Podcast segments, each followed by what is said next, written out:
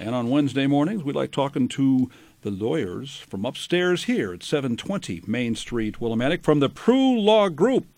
And we have a program called Legal Ease, covering all aspects of the law, because, you see, the Prew Law Group covers all aspects of the law. And we are delighted this morning to be joined by attorney Evelina Rusckowski to talk about probate. And as we've been doing in twenty twenty, we've had so many things to talk about with these various topics of the law. We do a part one and we do a part two. So part one is coming up today, and part two will be coming up a couple of weeks from today. Evelina, good morning. Thanks for coming in for today. Good morning. Thank you for having me. So we've done a lot of shows with you on personal injury cases, but let's talk probate this morning. And for starters, what's probate? Well, it's funny. Everyone usually asks me, like, what is actually probate? And I try to make it as simple as possible. But it's literally just the process of transferring ownership of a decedent that has anything that is just in their name, solely owned, um, and transferring that ownership of that asset, house, whatever it could be, to uh, either a beneficiary under the will or an heir if there's no will.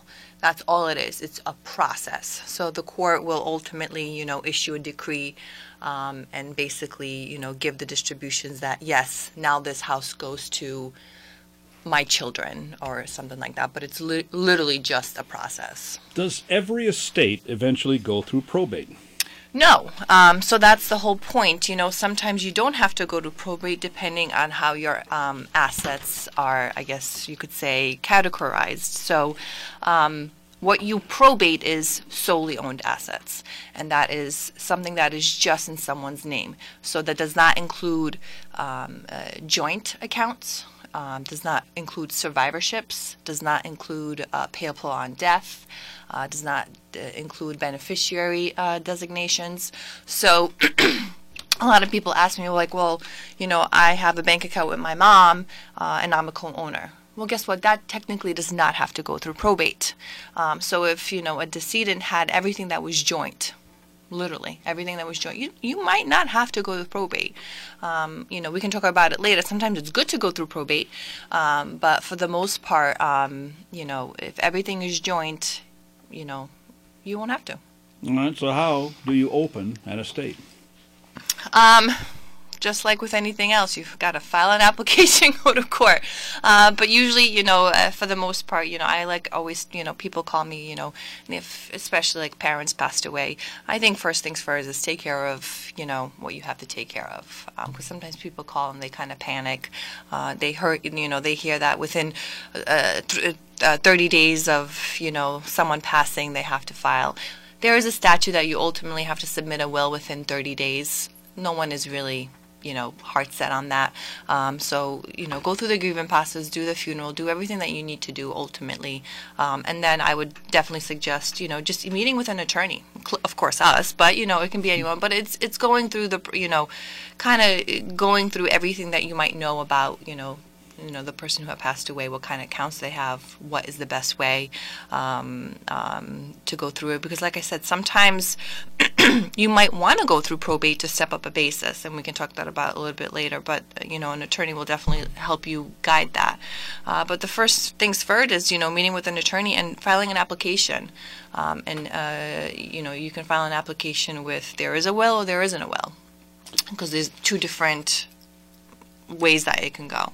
You indicated there's no rush to open an estate, but is there a time deadline? You have to open it by a certain date. No, no, no. Um, there is no deadline. Like I said, there is a statute. So if someone, you know, if someone wants, wants, let's say an heir wants a will, and you don't, and um, you don't want to submit it, technically they can go to probate and say, hey, there's a statute within thirty days you were sub- supposed to submit a will, so clearly. But no, because sometimes you might not even know that there is a solely owned asset.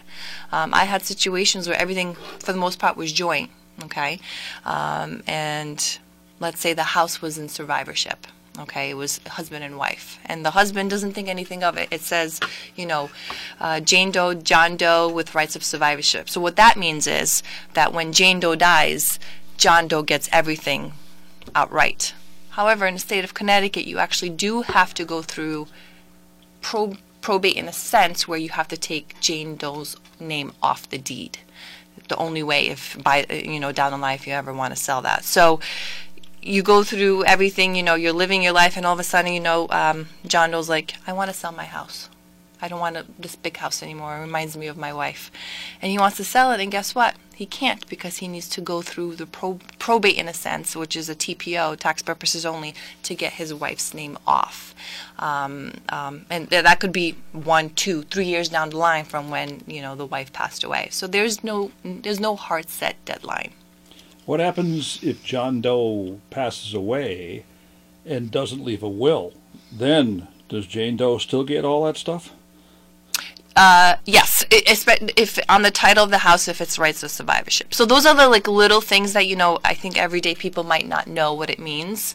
Um, um, you know, that's why I think it's always best to meet with an attorney, just to kind of go through des- designations, you know, what they had in assets, um, you know, to kind of, you know, they can help you. Should you go through probate? Do you have to go through probate? What do you need to report? What you don't need to report? All that, yeah. So when somebody dies and you're opening an estate, who receives the notice and gets involved? So um, when, do you, when we do the application, clearly we basically on the application state, you know, is there a will, is there not a will? Um, if there, um, and on the application, you have to list the heirs, which are under the laws of intestacy. So who would be the heirs if there was no will? So clearly if a, you know, if a husband dies, then there's a spouse and the children. Um, you know, then it goes down the line. If there's no spouse, then the children. Then do the children have children? So it just goes down like uh, all through all the years. It pretty much stops at, um, you know, if there's parents, because it, you know, it can go all the way from, you know, spouse, children, uh, children uh, of of the the, the children, uh, sisters, brothers, parents. It can go that far. It doesn't always, but it can go that far under the heirs.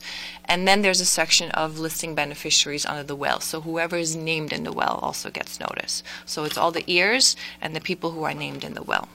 Well, you seem to indicate going down the family tree. Mm-hmm. What about going up the family tree? You know, some thirty-five-year-old gets hit by a car, but wisely, in their will, they had their parents or aunts and uncles, stuff like that. Mm-hmm. They're notified as well, aren't they? Yeah, it, it, so parents would be notified. So exactly. So it really, you know, um, I do have an estate where, um, you know, uh, a young person passed away. You know, there's no spouse, there's no children. So ultimately, it's the parents.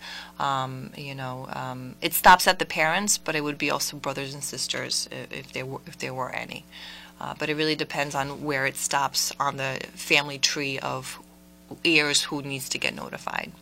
And on that notification list, what about people who are specifically written out of the will? If they're written out of the will, yes, they will get notice. So if whoever is mentioned in the will will get notice, okay? Because even if you're written out, you you know that person has uh, you know, needs the time to see if they want to challenge the will. Okay, so that's why we do the application. We do the application like, uh, so here is, um, let's say Jane Smith. She's going to be the either the administrator or the executor of the estate. And the difference between administrator and executor quickly is administrator is appointed when there is no will, and executor is appointed when there is a will. So that's that's the only main difference. You say appointed. Isn't that already laid out in the will? It's laid out. Well, if there's a will, it's laid out that that's what the person wants, the decedent wants, but it doesn't mean that's always going to happen. Um, sometimes the, the they can decline if they don't want to do it. Um, so, you know, this, if there's a successor under the will, um, you know, that person get can get appointed. Um, but ultimately, you need to go through the probate process to be appointed. So a lot of people think, well, I'm I'm named the executor, I have all the power. You will have all the power once you go through probate within the court system to get, you know, a decree saying that you are the executor. Do you get cases where there is someone named in a will as the executor who didn't know about it? I got to think, if I'm doing a will, the person that's the executor is going to know about it first. But I'm wondering if there's times when somebody says, oh, really? And then that's when the I don't want to do it thing comes into play. I, I don't have it too much, but I do have it sometimes when um, it's more common with, within families. Like, you know, a mom and dad pick, you know, a child, and the child did not know it was going to be them. Um, so, you know, I, I think our practices, you know, Pat and uh, Ayla up in the office kind of you know, tell clients, uh, and even Tay, because she doesn't too, kind of tell. You know, it, it's a it's a very difficult conversation to have, but, you know, I think it's important. Like, look, I, I have a will. I did name you as the executrix, or even say where the will is, because that's also important. Uh, it's having that difficult conversation and also stating the wishes of what you want to happen when you pass away. This yeah. does this does intrigue me. I'm I'm wondering now that, all right, so there's someone that gets named as the executor or executrix mm-hmm. of the will, and they don't want it. So then what do you do? What, how, who's who's the option two? So usually within a will, we always like to have a backup. You know, that would be su- the successor. So we always like to, because sometimes, guess what? Your um, your person who you named in the will, especially, uh, you know, in a husband and wife situation, sometimes, you know, the wife or husband might, might pass before, you know, before you. So, um, you know, that can that has happened. So there's usually, um, you know, a backup. And then there's a backup. So if the first person who was named in the will doesn't want to serve, we basically file a declination with the court that this person does not want to serve, and we want to appoint the backup. Now, let's say the backup doesn't want to serve. Then at that point, we basically petition the court, and usually we ask if there's a family member who wants to be appointed, and that has to go through a motion with the court, because ultimately uh, everyone ha- needs the opportunity to, you know, challenge it if they want to. Um, if no one challenges, the court appoints that person. But if technically no one wants it, the court can uh, appoint an independent Uh, executor. Well, that kind of brings me to this. What happens if somebody's making a will and they don't feel comfortable with anybody mm-hmm. being named executor? Mm-hmm. Then what are the options? Well, ultimately you have to name someone, but a lot of the times a lot of people actually name the attorneys. Um, you know, because uh, they kind of know their background, you know, especially the financial assets, because you need to know that when you do a will. Just it's it's it's good practice for us to know, and you know, we can kind of stay neutral. Um, you know, you don't have you know the family dynamic, so uh, you know, definitely attorney proves a lot of you know executors on a lot of estates, because you know through the years it's just it just makes more sense, yeah. So, what property now will pass through probate? So like I said, the, the stuff that passes through probate is solely owned assets. Um, and what I mean by assets are bank accounts, uh, your house, uh, cars, anything that is could be, you know, tangible that, that can, you know, be sold to be, you know, ultimately passed, or you can sell it to, you know, have a liquid asset. My baseball card collection? If it has value, absolutely. And that's the thing, you know, a lot of people, a lot of, it's, you, you laugh, but a lot of people, you know, they have... you know, mom and dad passed and they have a house full of stuff and they want to have an estate sale. I'm not saying you can't have that, but a lot of the times, a lot of that stuff is really not, it's not going to make that much money. The money that you're going to make for it, you're going to basically pay in, in having the estate sale. But definitely like antiques, something that has a value, um, uh, it definitely can be, you know, passed through the will, because if it's solely owned. You indicated earlier, we might talk about this later on, and let me just go to this. What part of probate is good? What are some of the positive things about it?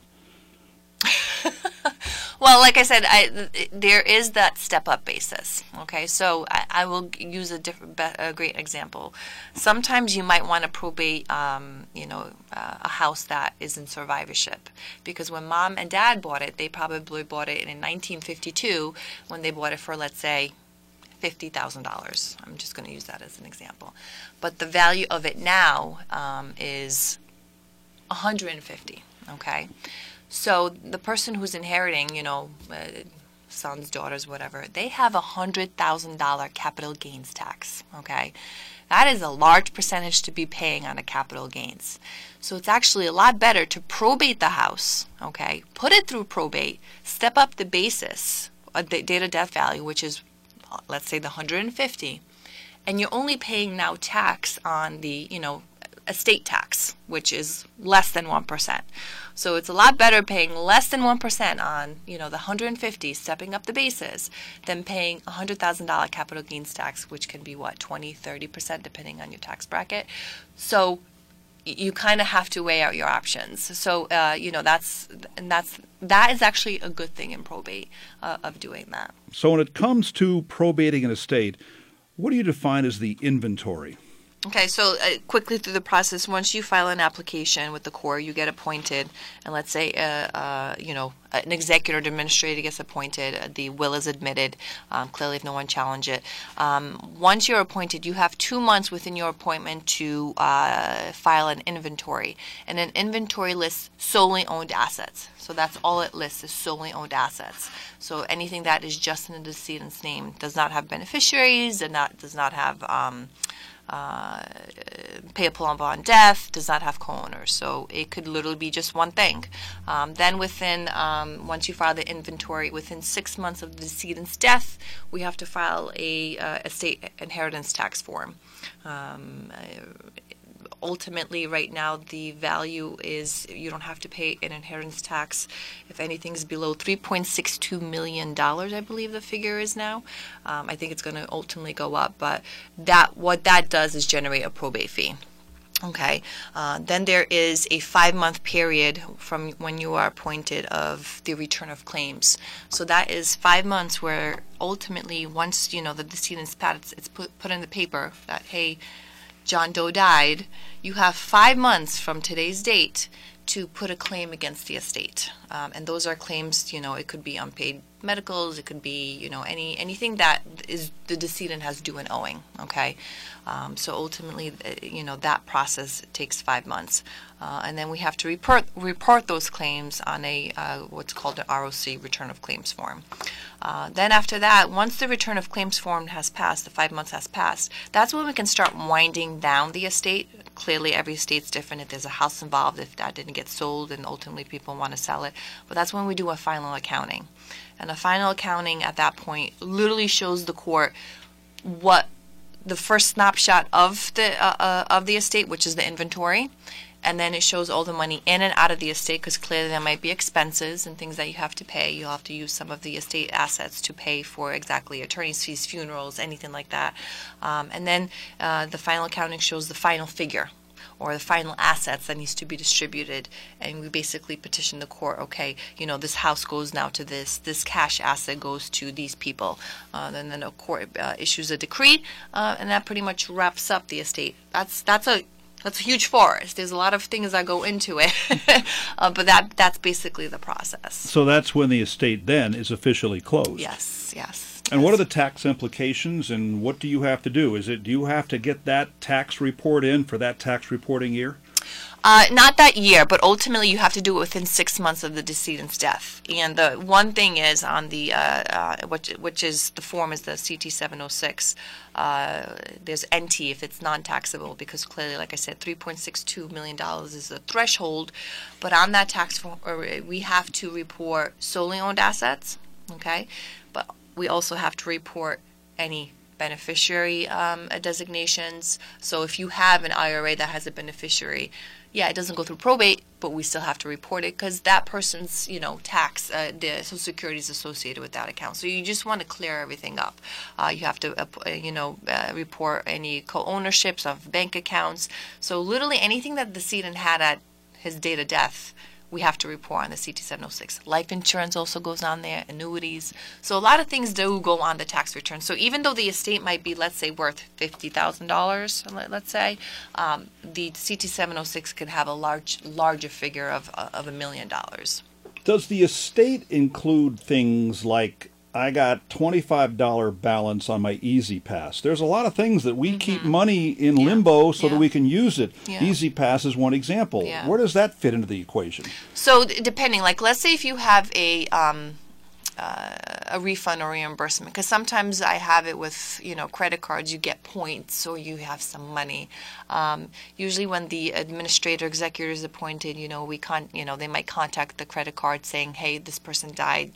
Stop using the credit card. And usually those companies are really good at reimbursing if there are any. So in something like that, like an E-ZPass, let's say you have, you have a balance and a credit, you know, when the executor is appointed, because that's ultimately when the executor can act, when they're appointed uh, legally, um, you know, they would contact E-ZPass and basically close out the account, and any reimbursement would go to the estate. And E-ZPass would say, but send that uh, monitor back And that'll cost probably money. So that's all part of your final accounting, right? You got the input yeah. from the balance, but yeah. you got to spend eight dollars to mail it back to absolutely. them. Absolutely, and that's all the yeah. things that we take into account. So the yeah. you know, it, it, it very much the court keeps an eye out exactly what is in the inventory, what the value is, and then we want to see all the money in and out.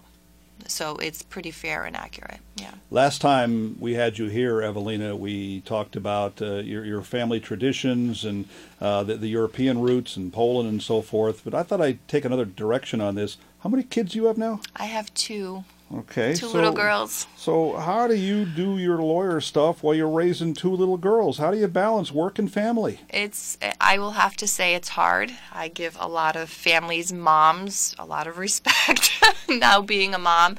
So I have a two and a half year old, which she's becoming quite independent, which is making it a lot more challenging to get out the door on time.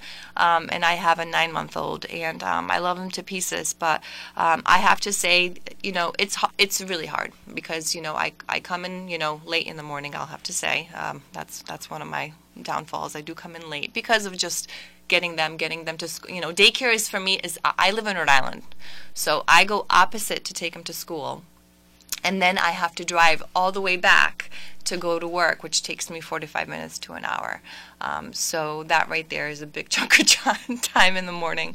Um, you know, and I usually do end up staying late, you know, uh, here in the office. So you're home to put them to bed? Huh? Are you home to put the kids to bed? And that's the thing. I get home. I cook dinner. You know, I feed them. Bath time. You know, put them to bed. And then, for the, you know, they get in bed, and then that's ultimately I have my nighttime to do everything that I need to do. So I don't get to bed sometimes till, you know, twelve, one in the morning. Um, luckily enough, I have, you know, clearly my husband helps, uh, but um, my parents are currently living with me in my in-law uh, apartment. And free babysitting. Let me tell you, it's it's it's it's you know, everyone says, well, your parents live with you right now. Me and my husband, we do not mind because. Just a great example, this past Friday, I was here till seven. You know, I got a notice in the mail that I had court on Monday. Last minute, I had to literally prepare, get everything ready. So I didn't get out of here till seven. Yeah, that's usually when we're starting bath, okay? Or, you know, finishing up dinner. So it was, you know, hey, Mom, you know, I'm just leaving work. Can you please feed my children? I know a lot of kids wind up following in their parents' footsteps. Do you think there's a chance that down the road the two girls might wind up being lawyers? Or is that way too far down the road? Uh, it's, I think it's way too far down the road, but ultimately, you know, um, uh, you know, it's it's definitely, I have the days where I'm like, why did I pick this profession? But then there's days, you know, I love. I think that's, you know, with anybody, but then there's, I love it. So, uh, you know, if they wanted to, I, I, I wouldn't be upset. Um, you know, it's well, they got the mentor right there in the house with them. They right, can, right. You know, learn yeah. a lot from you as well as whatever other legal education that they yeah, get. Yeah. So, um, so if they do, great. If they don't, you know, I'm clearly I'm going to support whatever they have. That's a pretty good do. commute you have. Do you get a chance to do some thinking about legal cases on the drive, or maybe hear, listen to you know podcasts, things like that? About that is, it's funny. That is that forty-five minutes in, in, in into work and out of work is my only, I would say, downtime.